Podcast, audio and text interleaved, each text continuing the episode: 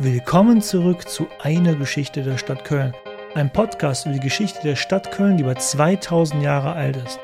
Doch bis sie zu dem wurde, was sie heute ist, hat diese alte Stadt am Rhein eine bunte und auch reiche Vergangenheit hinter sich. Sie kann daher als kleiner Mikrokosmos der europäischen Geschichte stehen. In diesem Podcast könnt ihr der Stadt beim Wachsen zuhören, von den Römern bis in unsere heutige Zeit. Bevor wir in das heutige Thema einsteigen, den alten Dom von Köln, muss ich noch ein bisschen ähm, hier aufräumen.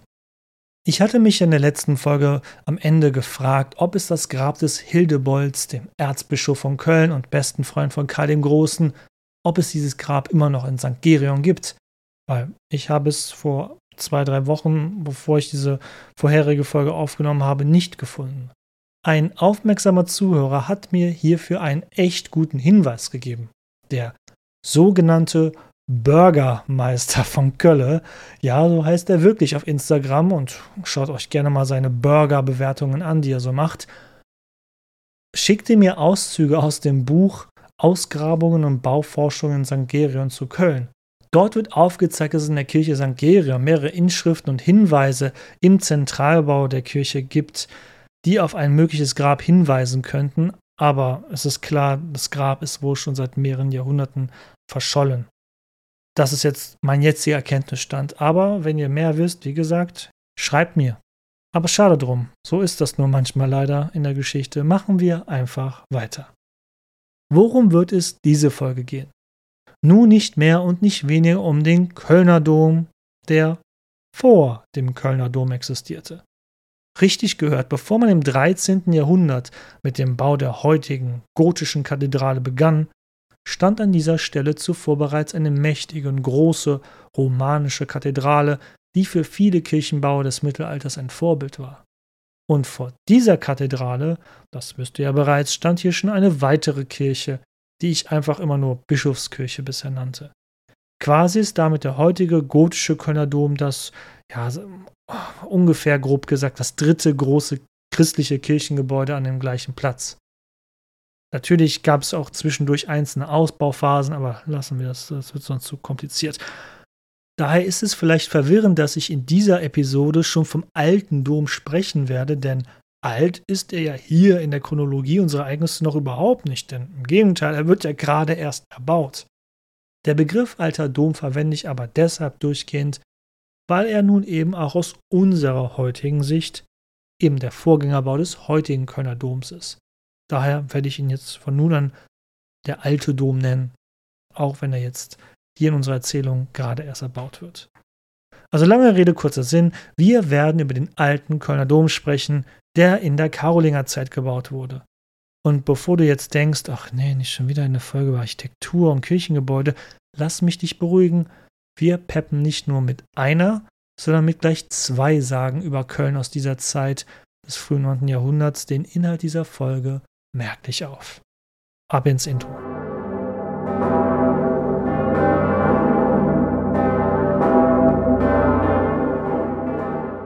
In der letzten Folge hatten wir bereits Abschied von Karl dem Großen und seinem besten Kumpel Erzbischof Hildebold von Köln genommen. Doch von Hildebold können wir uns diese Folge noch nicht so ganz trennen. Auch in dieser Folge taucht er so halb bei uns auf. Wieso das so ist und warum manch ein Historiker oder manch eine Historikerin meint, dass ich ihn gar nicht mehr erwähnen sollte bei diesem Thema, dem alten Kölner Dom, das erzähle ich euch gleich noch. Abgeschlossen hatte ich in der letzten Folge auch mit Karl dem Großen als Kaiser eines großen, Vereinigten Frankenreiches, der große Gebiete des heutigen Norddeutschlands jenseits des Rheines erobert und in sein Herrschaftsgebiet eingefügt hatte. Damit hatte Karl für Köln eine neue Lage geschaffen, die die Stadt noch nie bisher gehabt hatte. Köln war nun keine Stadt mehr am Rande eines Reiches oder einer, eines Zivilisationsraumes, wie es unter den Römern und ja auch noch lang unter den Franken gewesen war. Nun war Köln mitten im vergrößerten Frankenreich gelegen und war eines der Zentren, von denen die weitere Eroberung, vor allem die Christianisierung Mitteleuropas aus vonstatten ging. Völlig wertneutral gesagt. Boah, ähm, nur kurzen Einschub.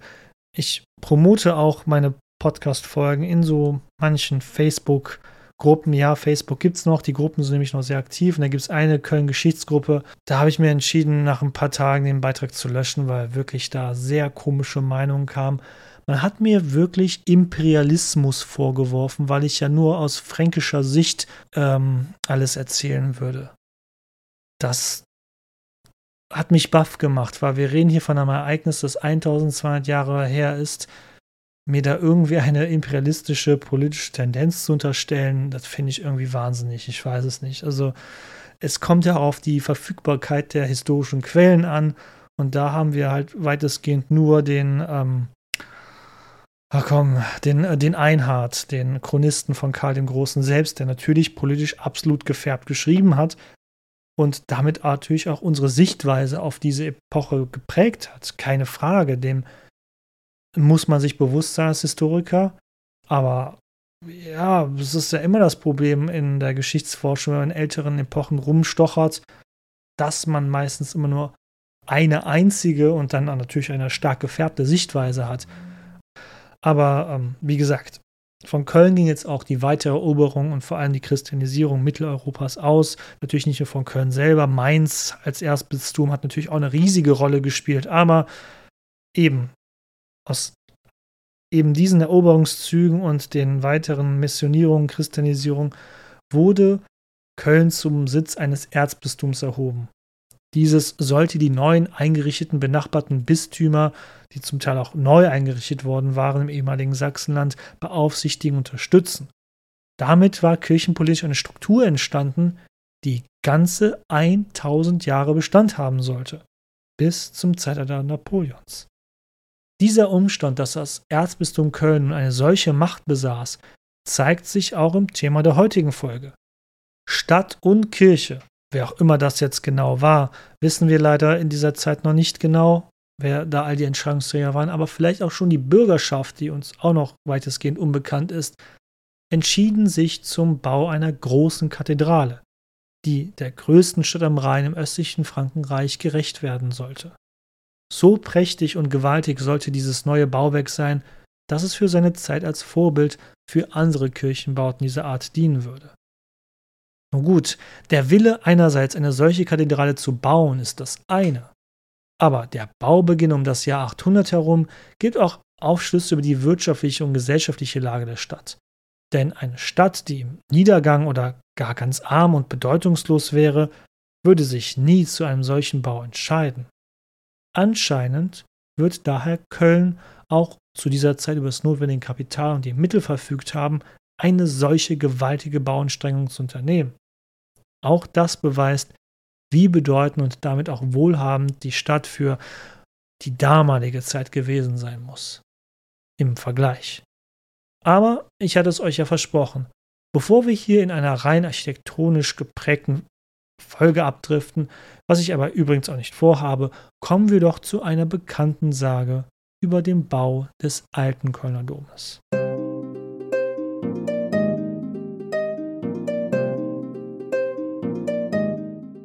Beginnen wir also. Mit Trauer im Herzen reiste Erzbischof Hildebold von Aachen nach Köln zurück. Vor kurzem erst hatte er dort seinen Freund, den großen Kaiser Karl, im Aachener Dom beerdigt. Auch Hildebold, inzwischen hochbetagt, wusste, dass er nicht mehr lange zu leben hatte. So beschloss Hildebold in seiner Heimatstadt und seinem Dienstsitz Köln eine große Kathedrale zu erbauen. Ein künstlicher Hügel in der nordöstlichen Ecke der Stadt sollte als Baugrund dienen. Dort stand bereits seit einiger Zeit die bisherige christliche Bischofskirche mit der angrenzenden Pfalz und den Herrschaftshäusern des Kölner Erzbischofs. Schnell war die Bischofskirche abgerissen, die auf Fundamenten römischer Bebauung stand, aus denen die Bischofskirche ja selbst einst in der Spätantike heraus entsprungen war. Doch dann verlangsamten und stockten die Arbeiten. Hildebold war sichtlich besorgt und fragte nach vor Ort, warum die Arbeiter nicht weiter am Bau arbeiten würden. Die Arbeiter berichteten ihrem Erzbischof, dass in den römischen Ruinen, jetzt wo die Bischofskirche ja nicht mehr stand, sich die heidnischen Götzen aus vorchristlicher Zeit tummeln würden. Ferner erzählten sie von unheimlichen Stimmen und Lichtern gar am helllichten Tage, die einige von ihnen in den Wahnsinn trieben und verängstigen würden. Die Krone setzte dem unheimlichen Treiben dann ein Ereignis einige Tage später auf. Rauchschwaden stiegen in der Baugrube aus unerklärlichen Gründen auf, mit komischem Geruch. Bei der Flucht und dem daraus resultierenden Chaos aufgrund der schlechten Sicht verletzten sich zahlreiche Arbeiter schwer. Von da an ließen die Arbeiter jegliche Arbeit ruhen. So groß war ihre Angst, ihr Aberglaube, die dort lebenden heidnischen Geister weiter zu erzürnen. So war Hildebold klar, dass er selbst die Sache regeln musste als Hirte seiner Herde. Des Nachts ging der hochbetagte Erzbischof völlig alleine in die große Baugrube des alten Domes. Alle Einwände seiner Freunde, Anhänger und Diener, die ihn doch baten, doch mindestens ein paar Begleiter mitzunehmen, zur, zum Schutz, lehnte Hildebold ab. Hildebold stand nun also ganz allein in der verlassenen Baugrube. Er fing an zu beten und bat um Gottes Hilfe. Und die hatte er auch ehrlich gesagt schnell bitter nötig, denn es dauerte nicht lange, als dass die Geister und Dämonen wirklich versuchten, den alten Erzbischof zu umzingeln und ihn mit ihrer dunklen Magie zu verschlingen. Doch Hildebold behielt die Oberhand. Durch seine zahlreichen Segnungen und Gebete schafften es die bösen Geister nicht, Hildebold zu berühren oder ihm gar nahe zu kommen. So dauerte es auch nicht lange, bis Hildebold es wiederum schaffte, die Dämonen sogar zurückzudrängen. Er führte sie gen Rhein und mit lautem Geschrei flohen sie über den Fluss in weite Ferne und waren nie wiedergesehen. Sofort wurde die zuvor neblige Nacht in Köln sternenklar. Da wusste Hildebold, dass die heidnischen Geister endgültig aus Köln fort waren. Sichtlich erleichtert setzte sich Hildebold auf einen Steinquader Nähe und sprach noch eine Weile einige Gebete, weil sicher ist halt sicher, ne? Das ist eine bekannte Legende über den Bau des alten Kölner Doms. Auch hier ist festzustellen, ich hoffe, das habt ihr gemerkt, dass die Geschichte sicherlich fiktiv ist. Aber wie immer steckt auch ein Fünkchen Wahrheit in dieser Legende oder zumindest einige Hintergründe dazu sind interessant, die zu dieser Legendenbildung führten.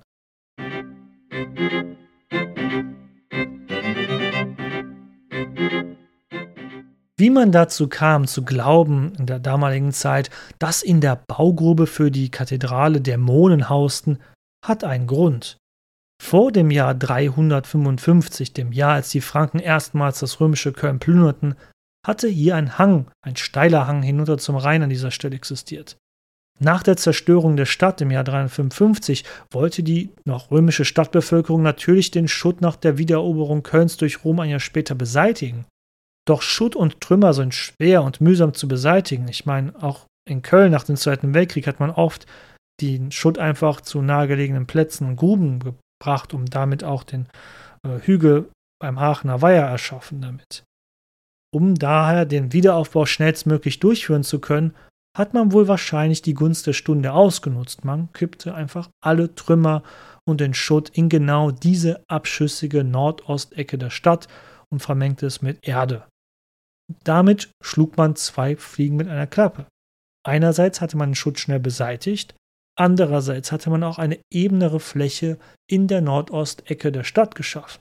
Und das ist wirklich keine Legende. Damit ist zum großen Teil der heutige Domhügel entstanden, den ihr auch bis heute noch sehen könnt. Und falls ihr euch in Köln ein bisschen auskennt, merkt ihr doch auch, wenn ihr am Dom vorbeigeht und dann an der Philharmonie und dann zum Rhein runter wollt, dass ihr da wirklich eine steile Treppe runtergehen müsst.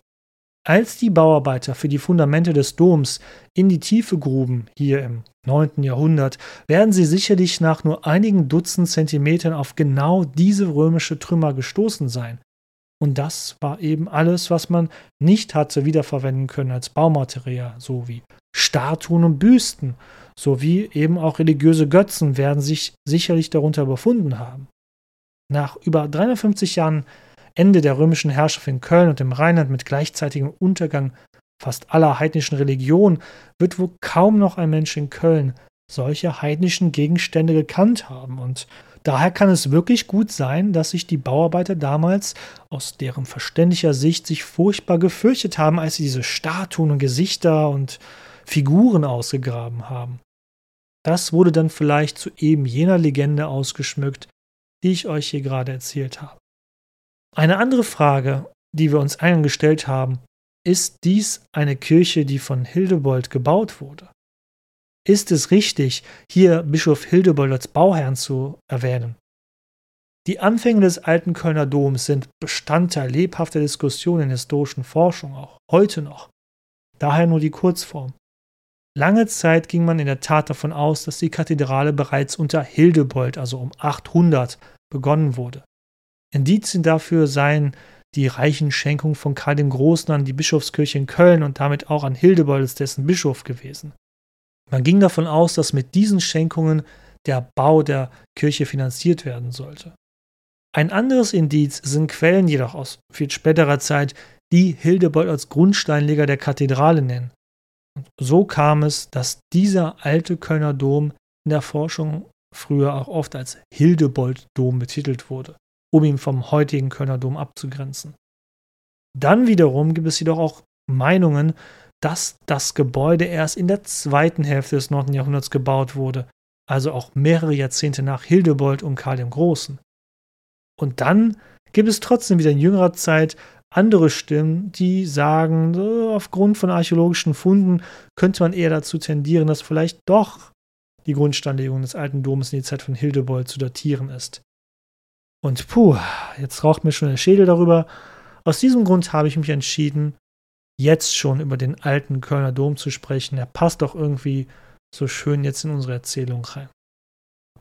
Was jedoch sicher ist, der neue Dom im 9. Jahrhundert, der dann später durch den Neubau im 13. Jahrhundert zum alten Dom wurde, ist ein neues Gebäude, was an dieser Stelle der vormaligen Bischofskirche erbaut wurde. Die Bischofskirche selbst war ja noch aus spätantiker Zeit, also aus römischer Zeit noch hervorgegangen. Diese wurde nun abgerissen und durch den neuen, alten Kölner Dom ersetzt. Dies ist archäologisch auch nachgewiesen. Wie hat denn der alte Kölner Dom ausgesehen? Vermutlich werdet ihr jetzt denken, ich sage wieder, ja, tut mir leid, die historischen Quellen gehen das leider nicht her, aber das Aussehen dieser Kathedrale lässt sich sehr gut rekonstruieren. Und das hat zwei Gründe. Der erste Grund, obviously, der alte Kölner Dom ist archäologisch sehr gut erschlossen worden. Erinnert euch an die Folge über die Kirchen zur Merowingerzeit, wo ich erzählte, dass man die Zeit nach dem Zweiten Weltkrieg nutzte, intensiv den Untergrund des heutigen Kölner Doms zu erforschen. Dabei fanden die Forscher fast komplett die erhaltenen Grundmauern des alten Domes. Denn beim Bau des späteren gotischen Domes im 13. Jahrhundert hatten die Arbeiter einfach direkt auf das Fundament des alten Domes hineingebaut und nur dort Fundamentmauern und Grundmauern des alten Domes abgetragen, wo sich dies nicht vermeiden ließ. Das machte man natürlich, um sich viel Arbeit beim Abriss der alten Kathedrale zu sparen, und so konnte man viel schneller mit der neuen Kathedrale beginnen. Dies ist alles wirklich sehr gut sichtbar in der archäologischen Ausgrabungszone am Kölner Dom, die ich hier bereits schon mal angesprochen hatte. Sie ist öffentlich zugänglich gegen ein kleines Eintrittsgeld, aber ich empfehle euch unbedingt eine Tour mit einem Guide zu buchen, sonst seht ihr das gleiche wie ich mit meinem ungeschulten, nicht archäologischen Auge, nämlich eigentlich nur ein Haufen verschiedener Steine. Sobald man aber dann eben genauer hinschaut oder die entsprechenden Hinweise von einem Guide bekommt, dann erkennt man echt Bemerkenswertes. Beim Nordwestportal des alten Doms war wohl die Türe etwas versetzt eingebaut worden. Deutlich sieht man nämlich den komplett erhaltenen Trittstein, also quasi die Türschwelle zum alten Dom. Und man sieht, dass die eine Seite dieses Trittsteins deutliche Abnutzungsspuren durch die Füße der Besucher hat, die über die Jahrhunderte ja hier ein- und ausgegangen sind.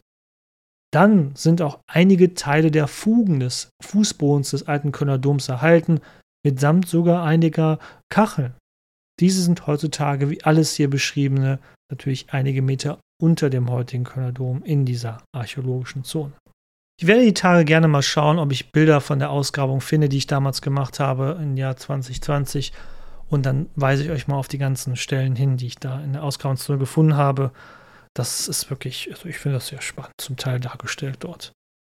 Dies könnt ihr alles finden auf Instagram unter eine Geschichte Kölns unterstrich Podcast. Das Ö von Köln müsst ihr natürlich mit OE schreiben. Also, Archäologie ist wie so oft ein Freund und Helfer für Forschende, aber es gibt noch einen zweiten Grund, dass wir den alten Kölner Dom aus der Zeit der Karolinger bestens rekonstruieren können, abseits der Grundmauern und der Fundamente, die fast vollständig erhalten sind. Einfach gesagt, ohne um den heißen Brei weiterzureden, die Menschen im Frühmittelalter waren so freundlich, den alten Dom in ihren Zeichnungen und Schriftstücken abzubilden. Ist das nicht nett? Warum haben das die Menschen dieser Zeit nicht öfters getan? Da müssten die armen archäologischen Teams vielleicht nicht ganz so viele Tage in der Erde immer herumbuddeln. Das war jetzt nicht ernst gemeint, das wisst ihr hoffentlich. Um das Jahr 1025 erhielt die Bibliothek des Kölner Doms einen Kodex, dessen Stifter Helinus es mit einem schön gemalten Titelbild versehen hatte. Dieses Titelbild zeigte den Stifter und Priester Helinus selbst natürlich, der eben jenen Kodex in Händen haltend an den heiligen Petrus überreicht, dem Patron der Kathedrale. Im oberen Fünftel etwa ist dabei der alte Kölner Dom vom Süden aus zu sehen. Also so, als ob ihr heutzutage auf dem Roncalli-Platz stehen würdet, neben dem äh, römisch-germanischen Museum. Und dabei ist er wirklich sehr detailreich dargestellt und deckt sich in der Art und Weise, wie er gemalt ist, und in dieser Darstellung nahezu vollständig mit dem unter dem heutigen Dom ausgegrabenen Grundmauern. Wäre das noch nicht genug, hat der Erschaffer dieses äh, Titelbildes sogar den Fußboden am unteren Bildende nochmal extra eingezeichnet.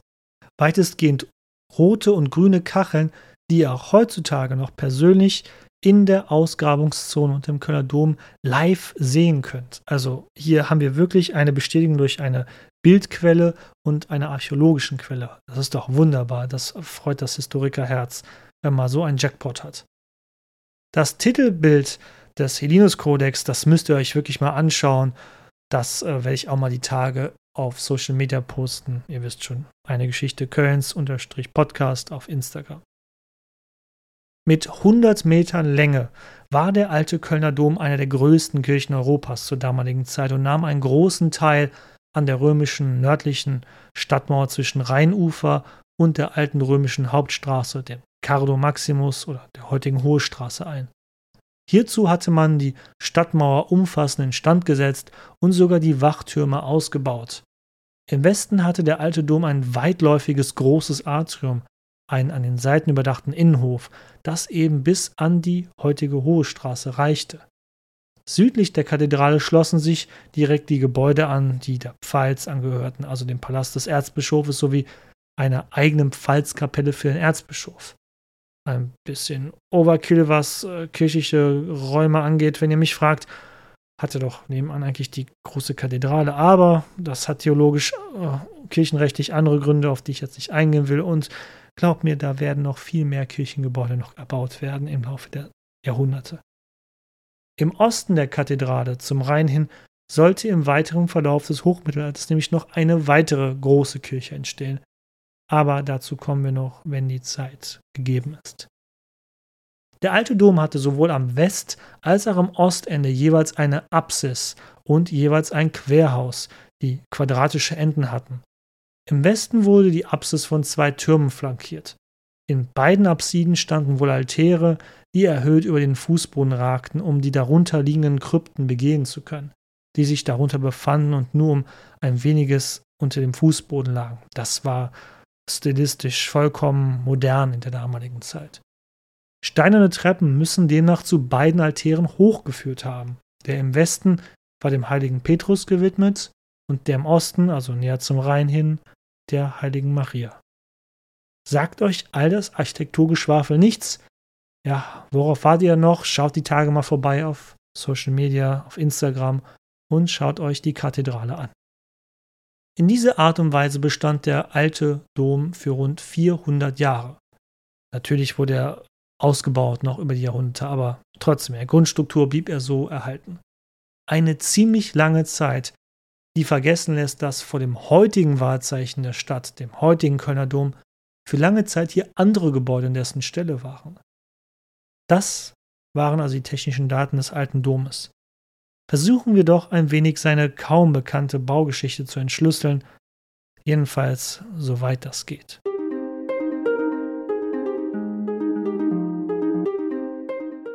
Die unterschiedlichen Theorien, wann der Baubeginn des alten Domes war, haben wir bereits besprochen.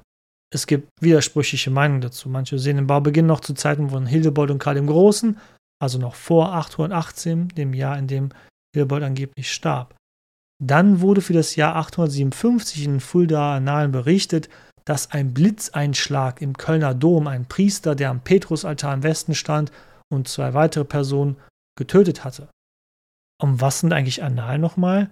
Annalen sind Jahresbücher, die von Mönchen in Klöstern meist angefertigt wurden und die Hauptereignisse eines Jahres zusammenfassend festhalten. Das Kloster Fulda war hierbei für das 9. Jahrhundert besonders fleißig und durch die Überlieferung bis in unsere heutige Zeit sind diese Fuldaer Annalen eine wichtige Quelle aus der Karolingerzeit. Wir haben schon lange keine historische Quelle mehr vorgelesen, weil wir haben ja einen großen Mangel an Quellen.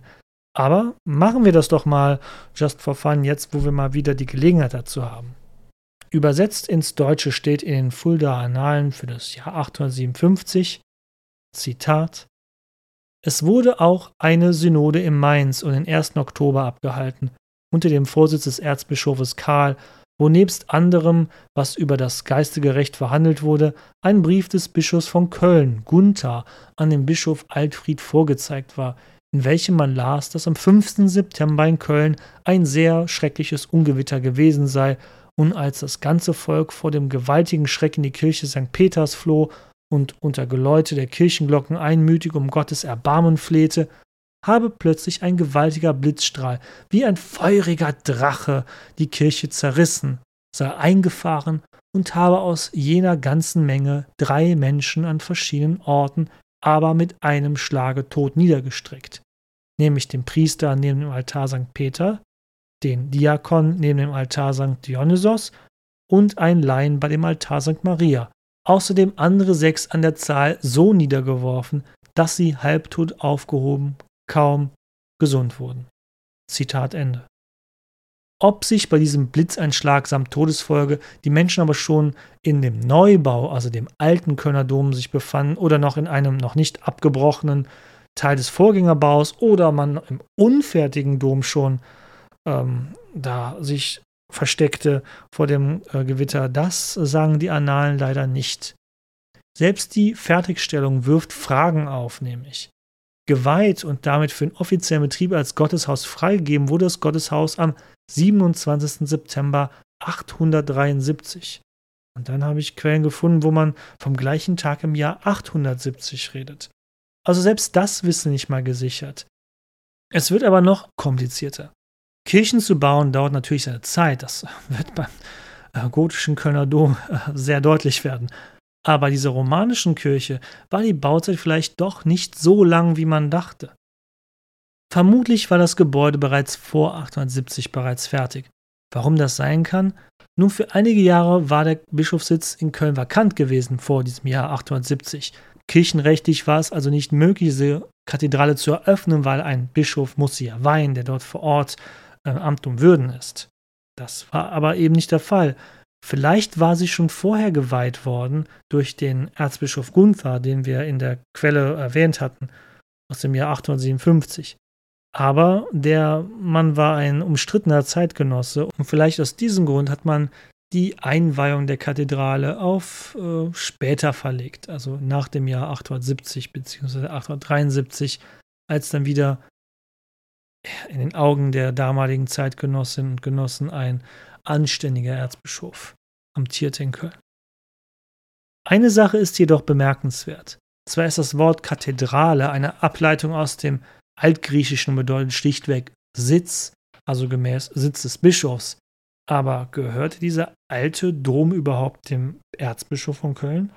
Ihr müsst euch einfach Folgendes vorstellen. Der Bau einer Kathedrale dauert lange. Er benötigt Koordination, Organisation und Weitsicht. Im gesamten Frankenreich hatte sich daher eine Entwicklung vollzogen, die auch bei zahlreichen Kirchen in Köln, aber eben auch am jetzt zu bauenden Dom selbst sich bemerkbar machte. Kirchenanlagen, die sich oft in Köln auch zu Klöstern und zu geistlichen Stiften weiterentwickelten, waren ja nicht nur Gebäude, in denen gebetet wurde. Sie wurden zunehmend durch Schenkungen, aber auch durch kluges Wirtschaften der dort ansässigen Geistlichen selbst zu großen Handels- und Wirtschaftsfirmen zu Orten der Bildung und der Wissenschaften, zumindest in dem Rahmen, den die geistigen und religiösen Vorstellungen des Mittelalters zuließen, aber eben mehr als an allen anderen Orten und Institutionen der damaligen Zeit. Das ist in der Tat eine etwas komplizierte Sache mit den Klöstern, auf die wir ein anderes Mal näher eingehen werden, was genau sie charakterisiert hat im Frühmittelalter und dann auch später im Hochmittelalter.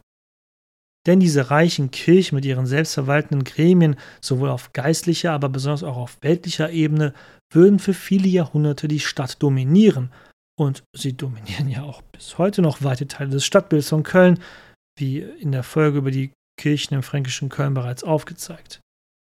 So wird auch der neue, aber aus unserer heutigen Sicht alte Dom bereits ein sogenanntes Domkapitel gehabt haben. Ein Gremium aus geistlichen Mitgliedern. Diese leiten die administrativen und religiösen Belange der Kirche, übrigens bis heute. Die Mitglieder selbst werden oft als Domherren bezeichnet oder eben aufgrund des Namens ihres Gremiums als Domkapitulare. Die Mitglieder selbst waren aber meist keine einfachen Mönche in einfachen Kutten, sondern waren aus dem Adelsstand, die in den Priesterstand getreten waren. Auch hier nochmal der kurze Hinweis. Keuschheit und Zölibat waren zu dem Zeitpunkt noch nicht so ausgereift wie heute in der katholischen Kirche. Man setzt es eigentlich voraus, wenn man ein Mönch oder Mitglied eines Stiftes wurde, aber pff, oft war es in dieser Zeit doch noch nicht unnormal, als Geistlicher Frau und Kinder zu haben. Erst wenn man vielleicht Bischof wurde, wurde dann schon etwas strenger drauf geschaut, aber dieser Fall trat ja für die meisten Geistlichen der damaligen Zeit nie ein. Das sollte sich erst im Verlauf des Mittelalters ändern, dass die Ehelosigkeit wirklich ähm, vorausgesetzt wurde. In der weiteren Geschichte der Stadt Köln sollte das mächtige Kölner Domkapitel kräftig im politischen Geschehen der Stadt mitmischen, gegen Kaiser, Päpste und mitunter auch gegen eigenen Erzbischof der Stadt, aber dazu natürlich erst mehr zu zugegebener Zeit. Die Entstehung solcher Domkapitel war typisch für die Zeit des 9. Jahrhunderts in Europa und spiegelt sich daher selbstverständlich auch in Köln wider. Adlige Mitglieder des Kölner Domkapitels als Bauherren des alten Doms erklären dann wohl auch, woher die finanziellen Mittel für den doch sehr teuren Bau dieser Kathedrale aus Stein herkamen.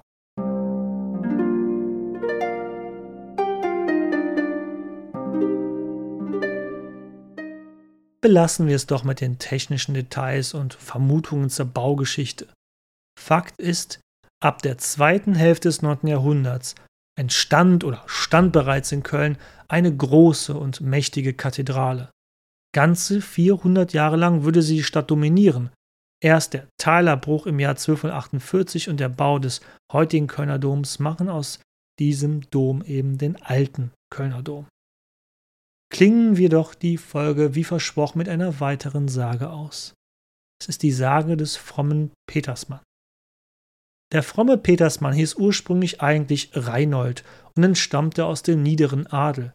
Lange hatte er mit seinen drei Brüdern in den Sachsenkriegen gegen Karl den Großen gekämpft. Letztendlich hatten sie sich aber auch wie alle anderen Sachsen dem Willen und der Herrschaft Karl zu beugen. Reinhold wollte nach dieser blutigen Zeit, die ihn wirklich tief verstört hatte, nie wieder eine Waffe in der Hand halten. Doch was sollte er tun? Er war sein ganzes Leben bisher ein Krieger gewesen und wusste nichts mit sich anzufangen. Da hörte er, dass der Erzbischof von Köln vorhatte, seiner Stadt eine mächtige neue Kathedrale zu bauen, die dem heiligen Petrus und der heiligen Maria geweiht werden sollte. Reinhold hatte damit seine Passion gefunden und heuerte auf der Baustelle des alten Domes an als einfacher Arbeiter. Tag für Tag schuftete Reinhold wie ein Besessener, schaffte die Arbeit gleich von mehreren Männern. Gleichzeitig war er jedoch so bescheiden. Mit den Armen der Stadt teilte er sich sein wenig Brot und Kindern stellte er in seiner kurzen, wenigen Freizeit aus Holz eigenes Spielzeug her. So gern mochten die Kölnerinnen und Kölner ihn, dass er fortan den Spitznamen der fromme Petersmann hatte. Jeder mochte ihn. Und ja, fast jeder. Denn der fromme Petersmann wollte schnellstmöglich die Kathedrale vollenden, um bei Gott ein gutes Wort zu haben. Denn der fromme Petersmann wollte schnellstmöglich die Kathedrale vollenden, um Gott zu gefallen und sich einen Platz im Himmel zu sichern.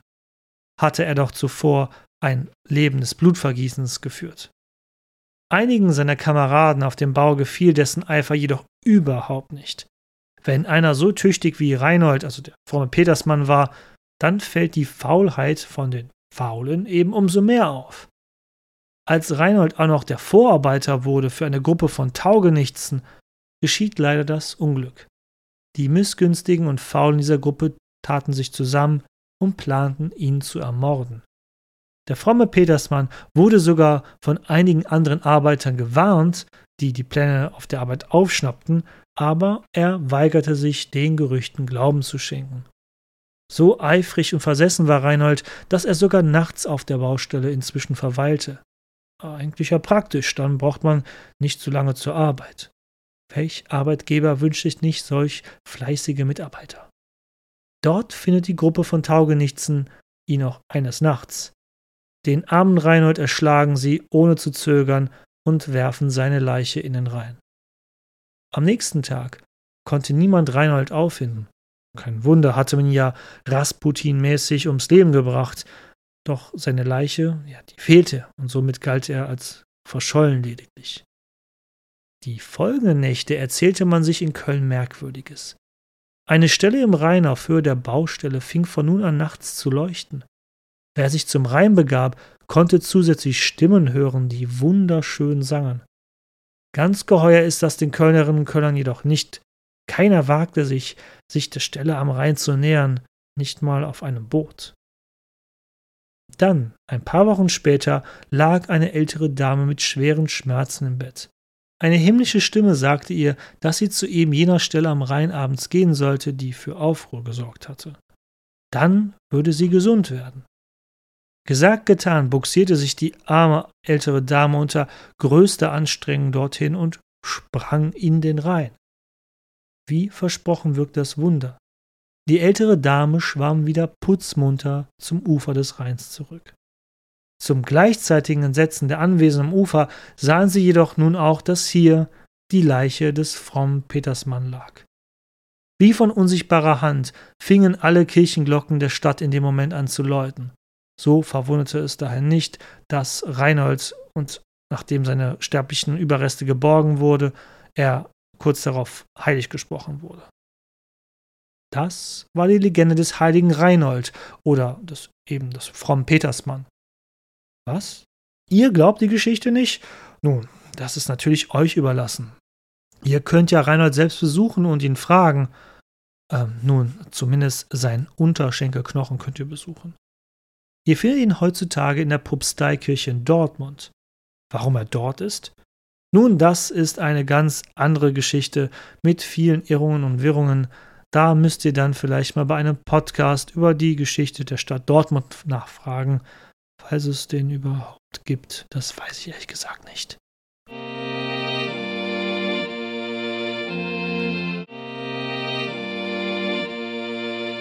Belassen wir es für heute.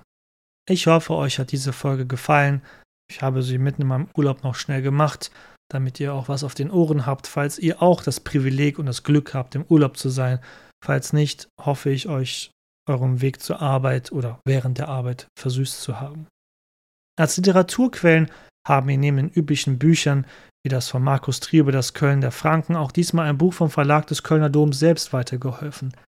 Das Buch Schichten und Geschichten unter dem Kölner Dom hat auf sehr anschauliche Weise eben jene Ausgrabung unter dem Dom dargestellt und analysiert. Dann bin ich selbst für diese Folge eine Quelle gewesen, da ich ja im Sommer 2020 dort unten gewesen bin und bei einer Führung fleißig alles in mich aufgesogen habe, was mir dort erzählt wurde. Die Sage über Kunibert in der Baugrube kannte ich schon von Kindestagen woher, ebenso wie die des heiligen Petermannes. Zur Auffrischung habe ich sie aber natürlich aus dem Kölner Sagenbuch von Goswin Peter Gard noch einmal nachgelesen. Wie gesagt, ich hoffe, diese Folge hat euch gefallen und ähm, empfehlt mich gerne weiter. Bis dahin, machet Jod und ähm, vergesst nicht, ähm, hier ne, schön bewerten auf Spotify und Apple Podcast, wo dies möglich ist. Und ansonsten findet ihr meinen Linktree, andere Möglichkeiten, diesen Podcast zu unterstützen. Und ähm, äh, checkt meine Social Media Kanäle aus. Ich habe jetzt extra eine deutschsprachige Instagram-Seite erstellt. Eine Geschichte Kölns Podcast. Schaut doch dort mal vorbei. Ich würde mich wirklich sehr freuen. Bis dahin, Marit Jod und danke fürs Zuhören. Bis zum nächsten Mal. Tschö.